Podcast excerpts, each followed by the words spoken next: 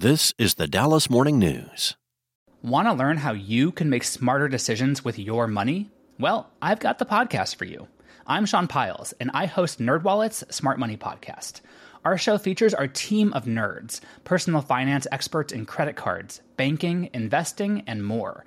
And they'll help you make the most of your money while cutting through the clutter and misinformation in today's world of personal finance. You'll get clarity on strategies to help you build your wealth, invest wisely, shop for financial products, and plan for major life events. Listen to NerdWallet's Smart Money Podcast wherever you get your podcasts. It's Tuesday, March 28th, and this is your Dallas Morning News. Today's forecast calls for partly cloudy skies with a high near 64 and a low near 48. Here are today's headlines. A Texas Senate committee on Monday approved two bills that would restrict and at times criminalize drag performances along partisan lines.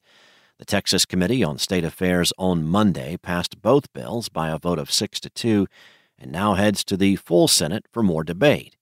If passed, they would need to pass the House and be signed by the governor to become laws.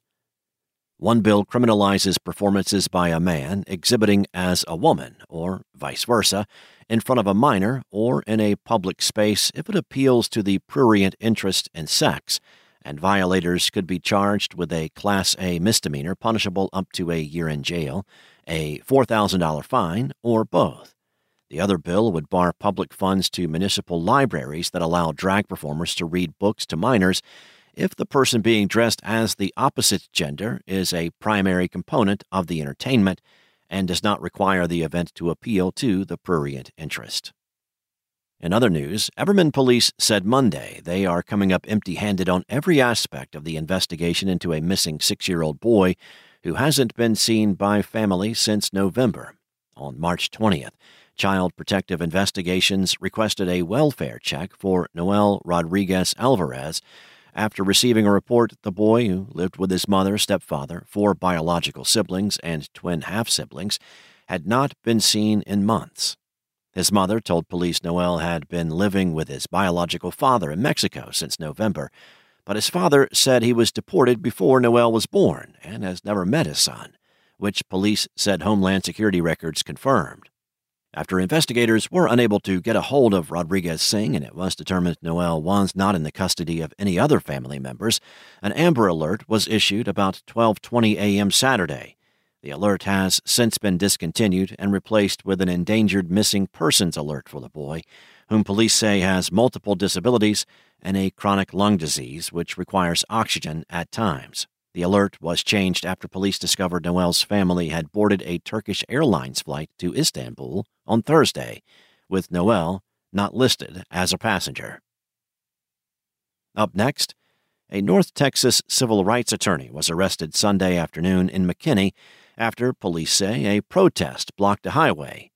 40 year old Lee Merritt was listed in the Collin County jail records Monday morning. Merritt did not immediately respond to a call Monday, and it was unclear whether he had an attorney. The Collin County Sheriff's Office confirmed Monday that Merritt was given a personal recognizance bond and being processed for release. Merritt is an advocate for victims of police violence and known nationally for his work and ran an unsuccessful campaign for Texas Attorney General in 2022. Police say Merritt was arrested by the McKinney Police Department about 4 p.m. on charges of obstructing a highway passageway and unlawful carrying of a weapon. And the sexual assault charges against former Texas Rangers pitcher John Wetteland have been dismissed more than six months after a deadlocked jury led to a mistrial in the case. Denton County court records show that prosecutors filed a motion Thursday to dismiss the three counts of aggravated sexual assault of a child and that a judge closed the case the same day. Wetteland was arrested in January 2019 after a relative accused him of forcing him to perform a sex act on Wetteland three times between 2004 and 2006, beginning when the child was four years old. According to the accuser, the abuse occurred in the master bathroom shower of Wetteland's Bartonville home, roughly 10 miles south of Denton. The case went to trial in August 2022, but after three days of testimony, the jury deadlocked 10 to 2 and a state district judge declared a mistrial. In an email sent to the news Monday, A spokeswoman for the district attorney's office said, based on information received from jurors, in addition to consulting the accuser, the ability to successfully prosecute the case and reach a different result was deemed unlikely. Thanks for listening. For more on today's stories and for the latest breaking news, visit dallasnews.com.